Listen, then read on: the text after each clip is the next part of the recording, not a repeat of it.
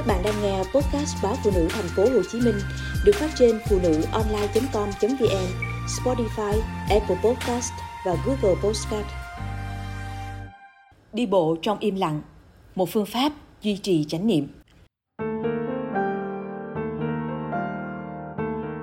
Đi bộ trong im lặng có thể giúp con người được tĩnh tâm, duy trì chánh niệm và lắng nghe bên trong mình.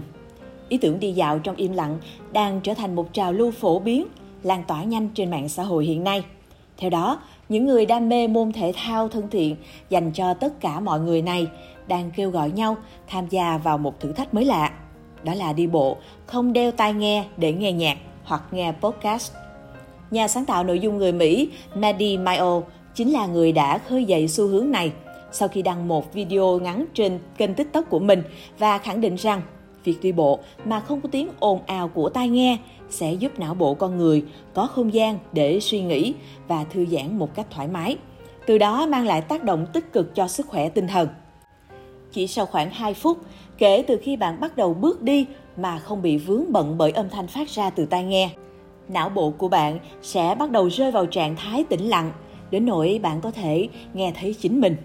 Cô Maddie giải thích trong clip ngắn trên TikTok thu hút hơn 50.000 lượt thích từ cư dân mạng. Theo cô, thì việc nghe nhạc và podcast khi đang đi bộ không cho phép não bộ của chúng ta có không gian để chào đón những ý tưởng mới.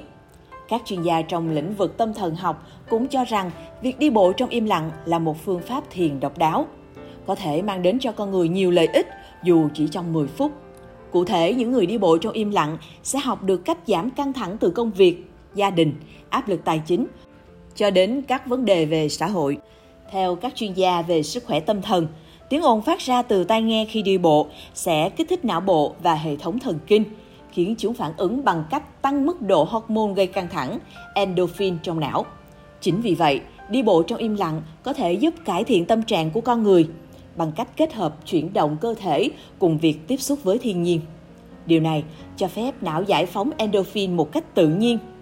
Thân, tâm, trí của con người được kết nối với nhau một cách chặt chẽ và khi não bộ được thanh lọc khỏi những tiếng ồn thì cũng sẽ đồng thời duy trì chánh niệm, giảm suy nghĩ quá mức có thể gây căng thẳng và lo lắng. Từ đó, tâm trạng của chúng ta cũng sẽ được cải thiện một cách tự nhiên. Các nhà khoa học cũng khuyến khích những người muốn thử đi bộ trong im lặng nên bắt đầu bằng cách chọn một khung cảnh ngoài trời ít tiếng ồn.